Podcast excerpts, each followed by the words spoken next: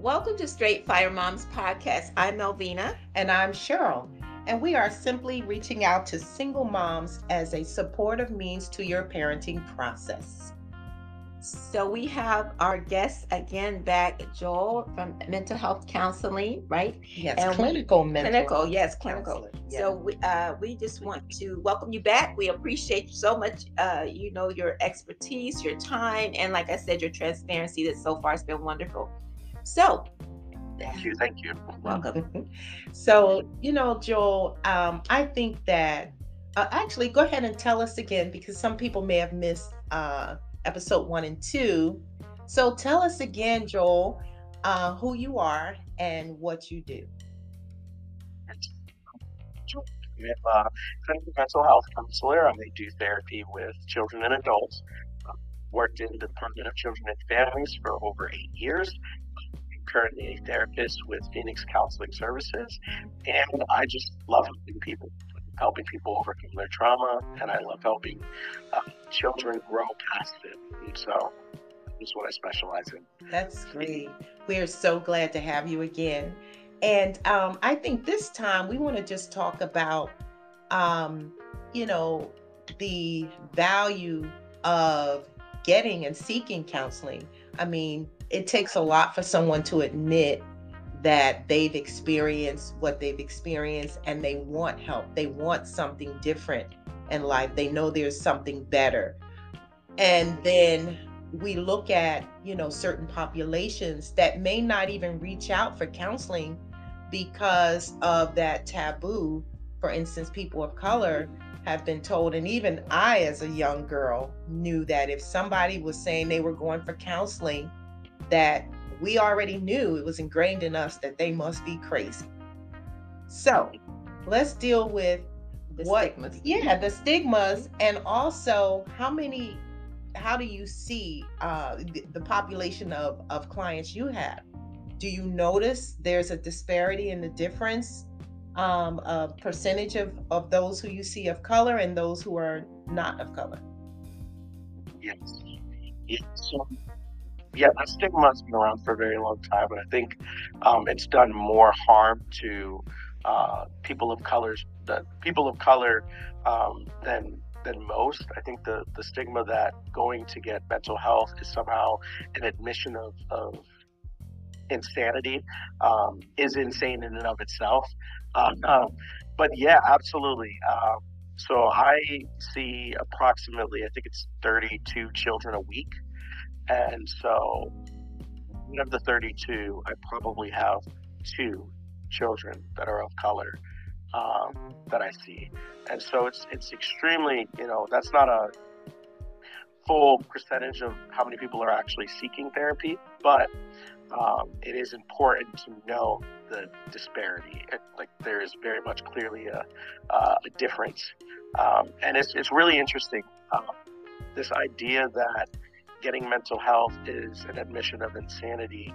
Um, it dates far back, far back. I'm, I'm, pretty sure before you guys were born. Absolutely. Um, and uh, a lot of it is due to, I think, we believe, um, not only the writings, the literature, but also due to media, the way that media portrays mental health and getting help for mental health. A lot of the impacts that we see both in literature and media um, we have children who are ashamed of their color of their skin. We have children who are ashamed of who they are as people. Um, and we have children who feel like in order to um, be validated as a person of color, they have to experience a particular trauma.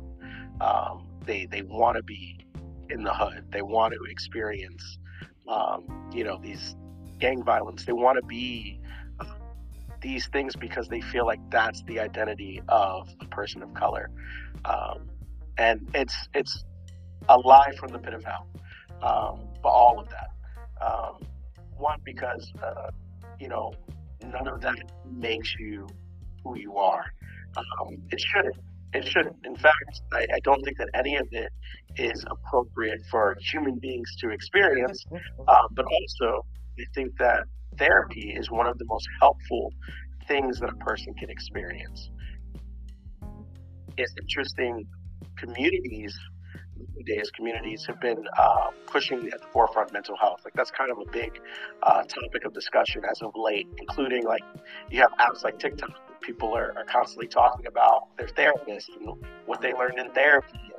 And nowadays it's pushed a lot. Mental health is kind of like the football young adult, teenage kind of pushes. But people over in the 60s, people who grew up in the 60s or grew up in the 70s or even the 80s and early 90s, you know, their parents didn't get therapy. And they just kind of put their boots on and they went to work and they worked regardless. And they just they just pressed on and they, they did what they had to. And there's a sense of pride that a lot of grandparents exhibit when it comes to the idea of therapy. They feel like even if therapy, they're somehow losing or or if uh, if they did it, of course their children should be able to do it. They should be able to just get past it, move past it, and, and just go to work. That's so true. Understand why you're so sad. You should get over your sadness. Get over. Go to work. You know. That is so true. That's what you gotta do. You know, right. I was. I, I, I'm glad you mentioned something about that because I remember um, a friend of mine, a dear friend of mine. Matter of fact, he was my first childhood sweetheart. Right. You know, been friends for over 40 some years. We've been friends for like 45 years, right? But the point I'm making, he said something to me one day. He knew that I had, because by being in my life so long, he knew that I had uh, sexual abuse, been sexually abused. So one mm. day, I was going through some tr- changes, some drama about it all, right? And so he says to me, and that's something that I that I was dear to my heart, right? He says to me, he said, he said, just get over it. He said, he said, you think my sisters and stuff ain't been abused before or something? Just get over that. Mm. You don't know how that sunk in me. I seen him in a different light behind that because I've seen him as love to me, right? And for him to make a statement like that so sharp and so uh what do you call it? Uh, uh cutting without, yeah, empathy, without empathy, it just it, it just it roots me.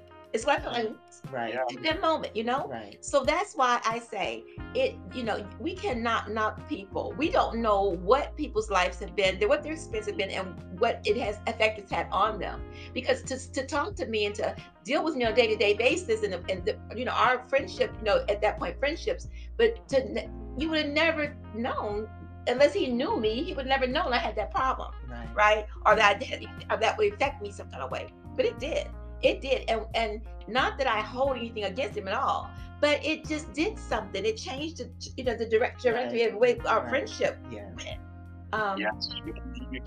just right. for me your mindset about your sisters and what they went through right right you know right so what do people who have gone through trauma what are they mostly looking for from someone to listen to validate that this never should have happened what are they looking for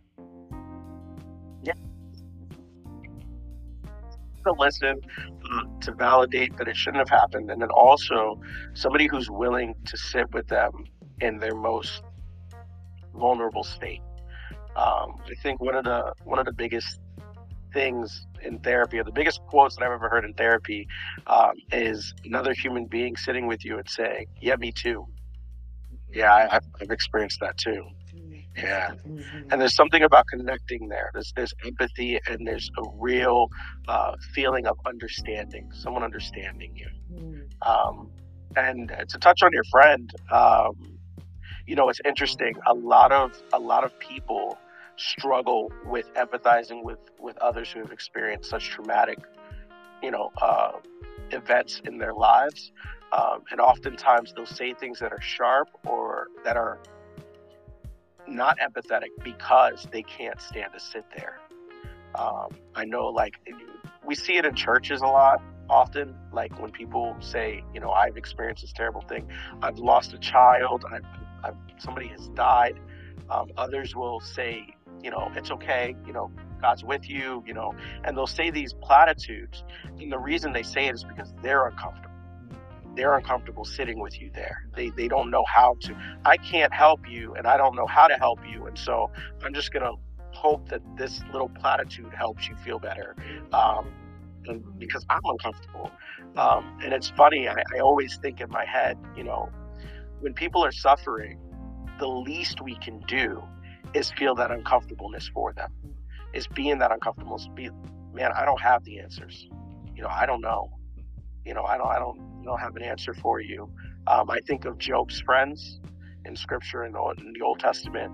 Um, you know, Job's friends were offering these reasonings why God would be punishing him. Maybe you did this, maybe you did that, maybe you did this. All of them are wrong. Right. And they and the reason they were wrong is not because it's not possible. They were wrong because they couldn't sit with Job where he was. They just had to give some type of rationale because it was uncomfortable. So what do you tell your friend who's suffering immensely? Um, I'm sorry. I, I, I don't know what to say. You know, um, that doesn't feel like it's fixing anything. But what's ironic is that's the thing that's needed most. Is somebody just sit there and go, "Yeah, no, this is terrible. That's terrible that that happened to you, and I'm so sorry. And if I could help in any way, I'm, I'm here. You know, offering to be present. Um, that is so good. It's yeah, but you know, it's, it's, it's, what therapy is about. Is is being present with someone, um, in where they are. You know, meeting them where they are, and that's you know that's that's that's a huge part of what I do. You know, that's a lot of children are funny; they can't quite articulate what they're feeling, and so I teach them how to articulate what they're feeling. I teach them, you know, uh, vocabulary, emotional vocabulary, and then I teach them emotional regulation, how to how to identify what I'm feeling, and then how to express what I'm feeling in a healthy way. Um, and then we dive into the things that, that cause them to feel that way, like what's making you sad Okay, you know that it's sadness. You know what you're feeling. You know how to respond to it. Now let's talk about what's making you sad. Wow. What is it that's causing you to feel that way? That's so good. That's, yeah, yeah, you, this, yeah. you you touched on like maybe four goodness. things that I wanted to just bring out real quick. Um, it's so awesome. So I appreciate you giving that um, that other thought, the other mindset about my friend, right? Because in a thousand years, I wouldn't have thought that he would do anything deliberately to hurt me. But what I did think at the time is that how we have to be so careful because we are not therapists and you can do more damage. The other thing I that you brought up that was so good to me is because I know exactly what you mean, having experienced that, because you said that when the person's abused, right? All they want is somebody say, Yeah, me too. Yeah, I've done. Mm-hmm. See, and I'll say this, and I'm gonna not take, not take all this conversation, but my I was abused by my natural father. And my aunt stayed with me, and my aunt came to visit with us and stayed, right? So I used to see him trying to bother her too. So when mm. when when she was the one, that was how I was able to, to open up. I, finally, somebody experienced what experience that didn't want it. I've seen him try other people, but they kind of wanted it. Even a little girl, I could see that. But the point I'm making is, I seen the hate she had for what he was doing to her. I identified with that. So when I since I could identify with that, and she can say, "Hey, you know, I knew with her saying me too, I knew it was true because I felt what she felt." So that's when I told her what he was doing. That's how it came out and opened it. That's how things had started, you know, to help me from there. Right. So thank you for that. So that's so true. Um, that's a said therapist is so good. Then the other thing, and I'm gonna I just touch on what you said. The other thing, like you said, the stigma. Yeah. I I'm telling you, when I was like maybe 19, 20 years old, and I started hearing about doctors that seen therapists and doctors that took medication, you know, for anxieties and different. You know that that's so awesome. Thank you. One of the things I remember is there were people in the neighborhood that walked around um, talking into the air. Oh, and mm-hmm. I guess we all knew that uh, you know everyone everyone thought that person must be in counseling or maybe the family member divulged yeah he's on medication and we saw that and so to us counseling just was this one big ball of whoever you go to um, whether it's a counselor a psychiatrist a psychologist no one knew the difference but that's how you're going to end up if you go to counseling. Mm-hmm. yeah. You mentioned one other thing too.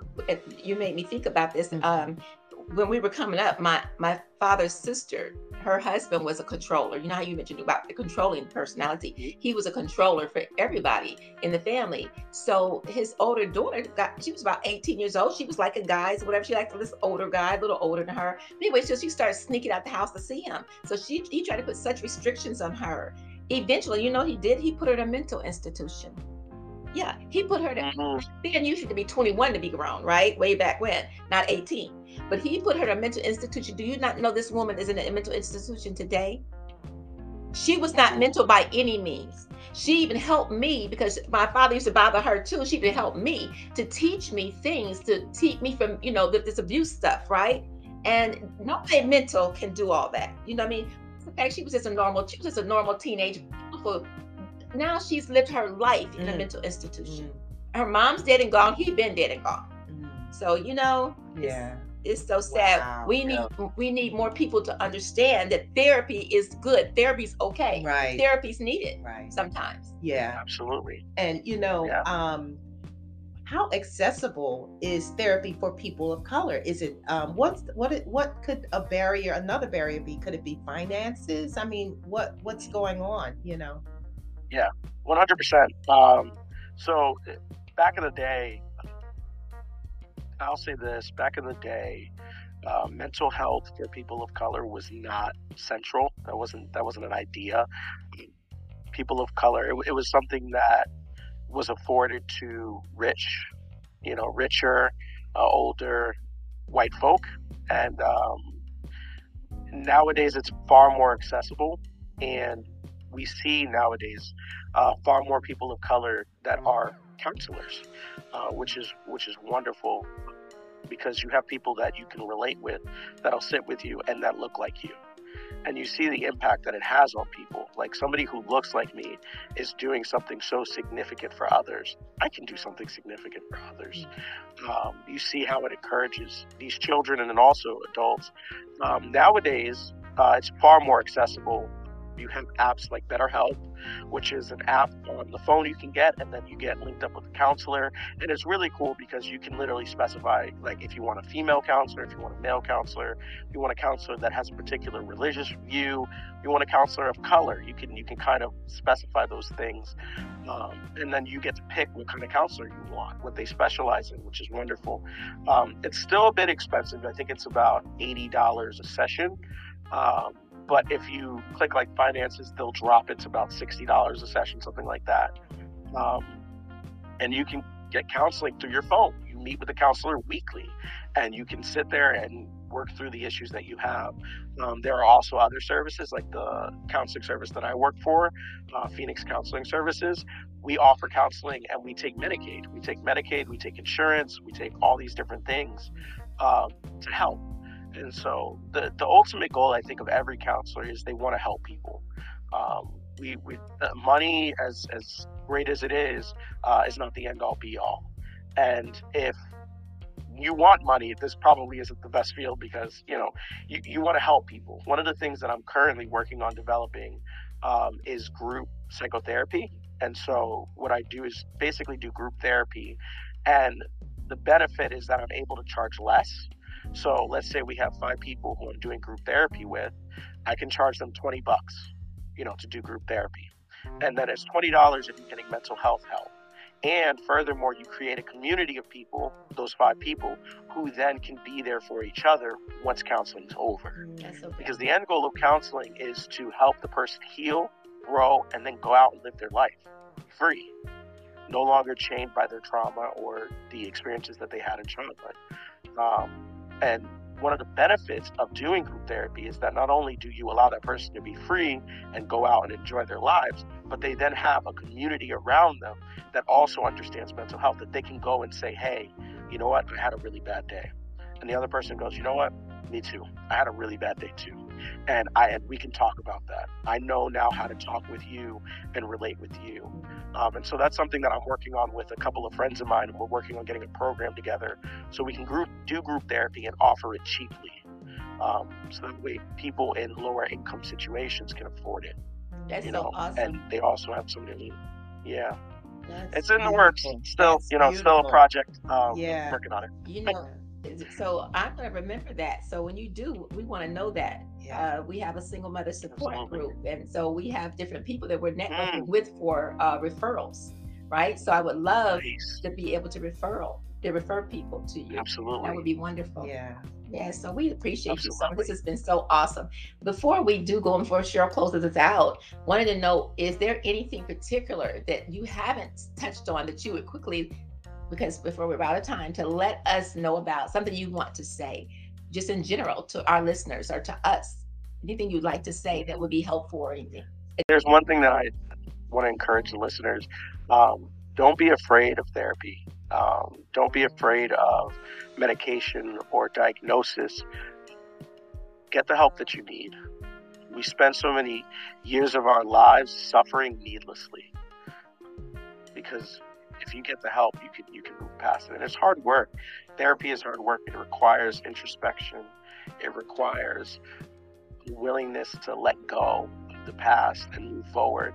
Um, but you're not alone you're not alone and it's 100% possible you can you can move past your trauma and so i would encourage anybody who's listening who is even if you're on the fence about it just try it out try to do at least two or three sessions if you're not feeling it it's okay find a different therapist but uh, at least at least try it out for your own sake because you don't have to suffer any longer there's there is freedom um, and so yeah that's what i would say Love that. 100% Thank you. Thank you so much. And um, so we're going to close out with our listening audience today. And I I know somebody was helped. Um, and if you have comments, questions, uh, click on that messenger button on the app there and send us that information. Um, so in the meantime, this is Straight Fire Moms. You can also reach us, uh, you can also email us at straightfiremoms.com. Okay. We'd love to hear from you. And since, like you said, this is Straight Fire Moms, where we learn and we grow. Thank you. Bye now. Thank you.